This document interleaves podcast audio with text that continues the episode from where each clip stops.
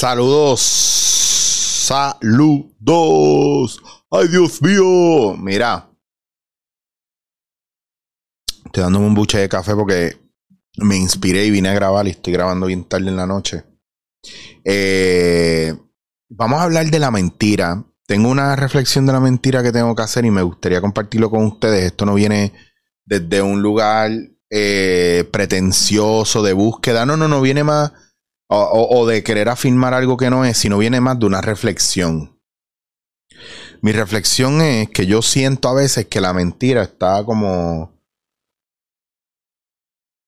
Como que a veces no sabemos, perdón, o no entendemos por qué la gente miente, por qué nos mienten, y cuando nos mienten, siempre nos vamos en papel de víctima y la otra persona queda fatal y todo eso, y nunca, y, y es como que se vuelve recurrente, a veces nos tratan de explicar y nos cerramos y es como que odiamos al mundo entero porque nos mienten. La pregunta es, ¿qué tipo de personas somos nosotros que estamos permitiendo la mentira o qué tipo de personas somos nosotros que estamos propiciando la mentira? Ok, ahí viene la parte jodida porque cuando alguien nos, nos miente automáticamente la culpa es del otro. Y el otro es el malo porque nos mintió. Yo quiero que usted piense en dos cosas. ¿Qué está haciendo usted que hace a la gente que mentirle sea algo tan fácil, ya sea para cogerlo de pendejo o para tomarle el pelo en algo o para algo bien malo? ¿O qué hace usted que propicia la mentira de, por ejemplo, gente que no lo invita a los sitios, gente que quiere hacer cosas y no se las cuenta, o les dice una cosa, o, o usted dice, pero ¿por qué no me contaste? O ¿por qué no me dijiste que no querías ir? O sea, ¿qué cosas hace usted que provoca que la gente le mienta? Y usted dice, no, pero mentir es mentir. Y, y, no importa lo que pase, a mí me tienen que decir la verdad. Bueno, usted abrió los canales para la verdad. Ahí es a donde quiero llegar. ¿Qué hace usted cuando usted sabe que le están mintiendo? ¿Qué hace usted cuando la gente le miente con frecuencia? Usted siempre está encojonado, molesto, estricto, etc. ¿Qué hace usted o qué ha hecho usted para que la gente no tenga la confianza suficiente de decirle la verdad? No estoy diciendo que esa es la única razón o que usted es el responsable de que le mientan.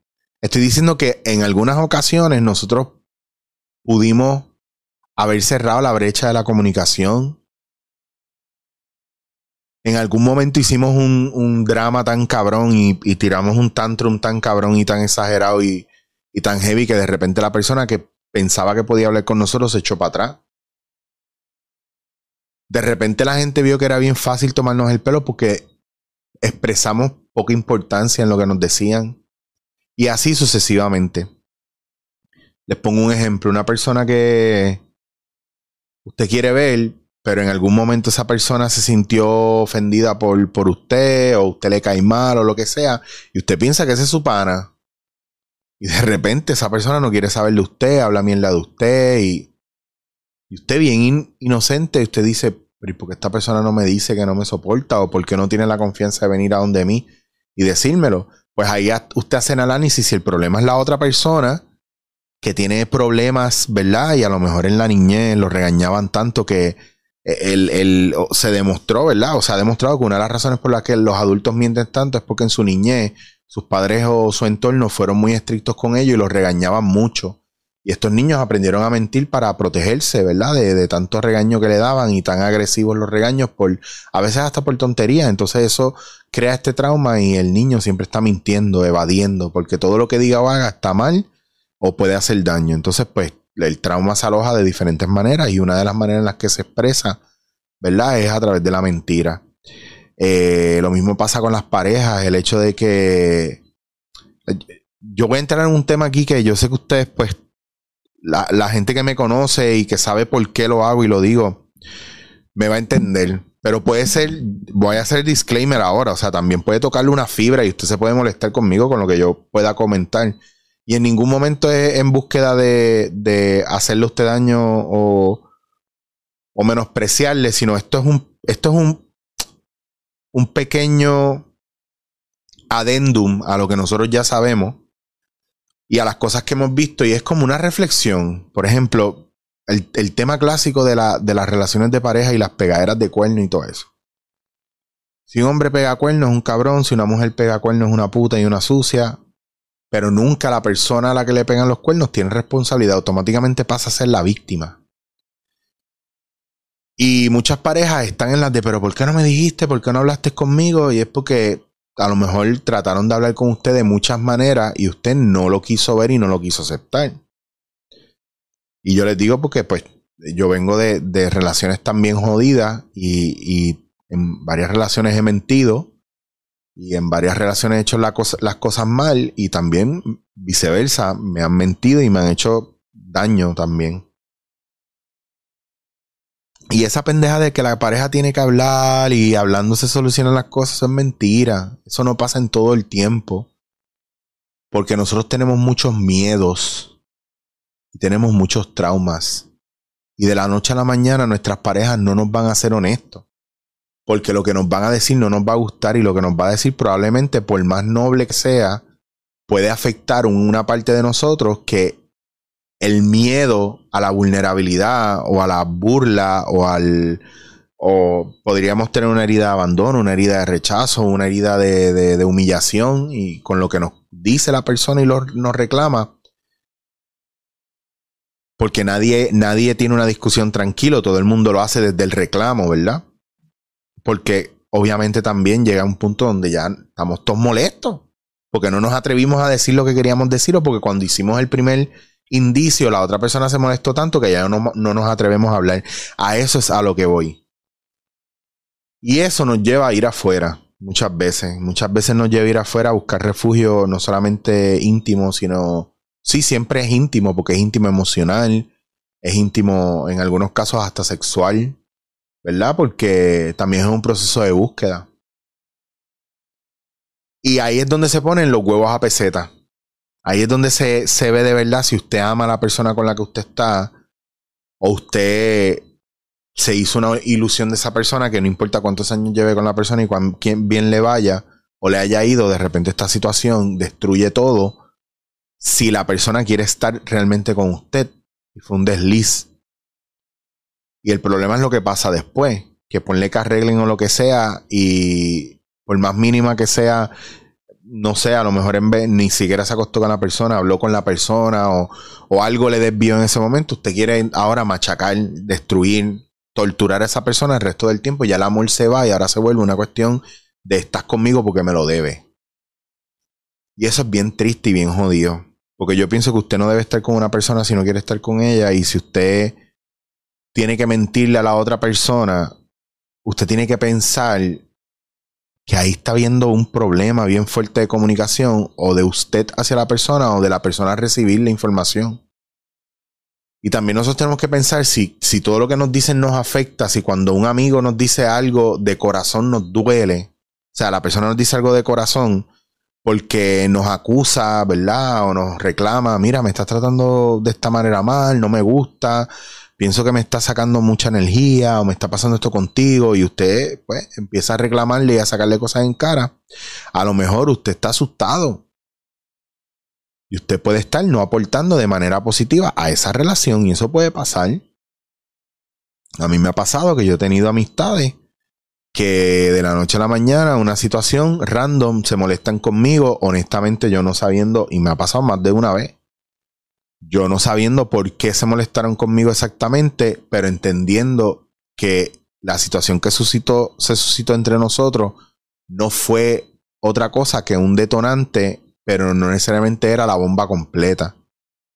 Venían cargando con cosas de otros lugares, de otras situaciones, y pues yo fui a lo mejor la gota que colmó la copa y decidieron tomar la decisión de no hablarme más nunca y aparecer después como si nada, dos años, tres años más tarde. Pero esto a mí me ha pasado. Y yo sí hablo con estas personas, pero no tienen prioridad en mi vida ya.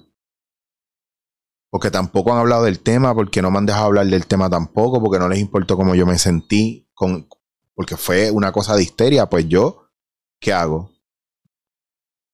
Finjo que soy una persona normal y finjo, ¿verdad? Desde el amor y desde el cariño también, porque usted está, yo no estoy, yo no estoy fingiendo o metiendo feca, yo no soy tu amigo, te voy a dar una, una puñalada. No, yo me porto de manera caballerosa, pero distante, marqué un límite. ¿Verdad? Pero como no puedo hablar contigo, tengo que fingir que, que esa espinita que está ahí mm, se fue. Y que me olvidé como tú te olvidaste. a veces pasa eso también.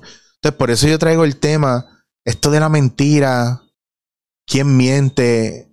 No, no dejemos de mirar la persona que miente. O sea, siempre miramos a la persona que miente, no dejemos de mirarnos a nosotros y pensar cuando nos moleste que nos mintieron de alguna manera, decir, ¿por qué esta persona me mintió? ¿Cuál es la parte mía que yo aporto a esta mentira? ¿Qué yo aporto a esta mentira tan grande que está sucediendo? ¿Acaso y, si usted tiene la oportunidad, yo le exhorto, yo le, le, invito a que usted coja a esa persona y le diga en qué momento tú sentiste o, en qué momento tú pensaste que la mejor manera de, hacer esto era mintiéndome. Cuando, cuando sentiste que no podías hablar conmigo y escúchele, no se ponga histérico. A, cuando la persona diga, no, lo que pasa es que tú, cuando yo te hablaba, tú no me escuchabas por esto y lo otro, aguántese la boca un momento, no refute, escuche a ver qué pasa. Téngalo, téngalo los pantalones y la faldeta en su sitio para escuchar a ver qué está pasando. Porque cada queja, ¿verdad? Es una demanda escondida. Y usted va a ver en la queja el reclamo y en el reclamo la demanda de, de si lo que está diciendo a lo mejor le va a ayudar a usted a comunicarse mejor. A lo mejor usted puede salvar esa relación. A lo mejor fue un malentendido. Pero tiene que venir desde el amor. Por eso es que nosotros tenemos que trabajarnos constantemente. A mí la gente alrededor mío me reclama mucho, no porque yo les reclame, sino porque hay, hay veces que la gente que tengo alrededor mío, o mucha gente que tengo alrededor mío, quiere algo que yo tengo, quiere algo de mí. Y cuando yo me doy cuenta de eso y siento que lo que me están pidiendo o lo que están reclamando de mí o lo que pretenden que yo les dé es, es, es algo muy grande, yo me abrumo y siento que pierdo energía ahí. Y trato de ser honesto y lo explico y trato de marcar límites, pero cuando veo que no lo respetan, desaparezco. Y corto de golpe y no digo nada. Porque también a la otra persona le toca tener conciencia y es, un adulto responsable. Yo no tengo que estar cuidándolos a ellos, yo me tengo que cuidar a mí. Usted se tiene que cuidar usted. Por eso yo le, hice ya un, un episodio de límites amistosos. Porque usted también tiene que entender cuál es su responsabilidad y cuál es la responsabilidad de los demás alrededor suyo, no necesariamente con usted pero sí hacia usted como persona y como ser humano. Y si esa gente no lo es con los demás y lo es con usted, porque usted le enseñó a la persona a ser así con usted y no le marcó límite. Yo tengo gente que claramente en sus mensajes nunca me escriben y siempre me escriben para pedirme algo. Nunca me escriben ni siquiera para decirme hola. O hay algunos que ya saben cuál es la dinámica. Y es como si tuvieran en, en un calendario puesto toda la semana escribirle a Chicho hola, ¿cómo estás? Literalmente, y les puedo enseñar los mensajes bien cabrón y cómo se repiten, hola, ¿cómo estás? Hola, ¿cómo estás? Hola, y cuando saco calculito es como si fuera un sistema automático. Y es bien loco porque siempre va a venir de la idealización de la gente con usted. Por eso es que las relaciones no duran mucho, especialmente las de las de Tinder y todas estas mierdas, que las mujeres se quejan mucho de que los hombres no les duran o se van rápido, son flojos. Y los hombres también están en las de que, pues, esta cabrona es bien batata. Es porque idealizamos a la persona y no las queremos conocer de verdad. Estamos tan a la defensiva que es obvio que todo el mundo nos va a mentir. Porque estamos buscando lo mejor no lo mejor que nosotros creemos o conocemos, lo mejor que nos dicen que es lo mejor. Estamos buscando unas cosas que después al final no son. Por ejemplo, en Tinder todo el mundo está buscando el truco. Y así mismo los veo que le gusta a la persona y después quieren algo serio. Espérate, espérate, amiga, amigo, me diste que era un truco. Entonces era meter y ya. ¿Y por qué ahora estás encojonada de que quieres brincarme encima y casarte conmigo? Siempre estamos mintiendo para sorprender Mentimos porque no nos aceptamos tal cual. Porque esta pendeja de ser uno como es, es mentira también. porque la sociedad nos pide que seamos así. Usted no se encuentra chocando con el hecho de que la sociedad te pide que seas tú, pero cuando sales a la calle te critican por gordo, te critican por tener pelo, te critican por no tener pelo, te critican por las camisas y los pantalones que tienes puestos, te, te, critican porque la grasa que tienes es Skechers y no es Nike. Te critican porque quieres salir y quitarte la camisa, pero tienes las tetas bien grandes, o tienes las tetas bien chiquitas, tienes pelos en el sobaco, tienes espinillas te crece la barba un lado sí, el otro no, te sale una mancha, no te sale una mancha, tienes una mancha en la cara, no tienes una, tienes una cicatriz, no tienes una cicatriz, estornudas fuerte, ríes duro. Eres tú, pero nadie quiere que seas tú, porque todo el mundo te va a criticar, entonces es embuste. ¿Ven, ven cómo vivimos en una mentira constante. La mentira se acaba cuando tú le pones un alto. Cuando tú empiezas a decir, hey, ¿qué te importa a ti que yo esté calvo? Eso es natural. Y a mí me gusta estar así. ¿Cuál es el problema? No, no, yo lo decía jodiendo y la mentira se empieza a acabar. el rechazo, la crítica, se empieza a acabar, ¿sabes por qué? Porque tú estás haciendo algo contigo y ellos van a cambiar de eje, van a buscar otro enfoque. La mentira se acaba en tu realidad. Entonces, la mentira que sucede alrededor de nosotros, tenemos que pensar también que puede ser parte de algo que nosotros estamos construyendo, así que seamos conscientes de ello y asumamos responsabilidad por la parte que nos toca para que entonces la mentira venga del otro y no venga de nosotros mismos.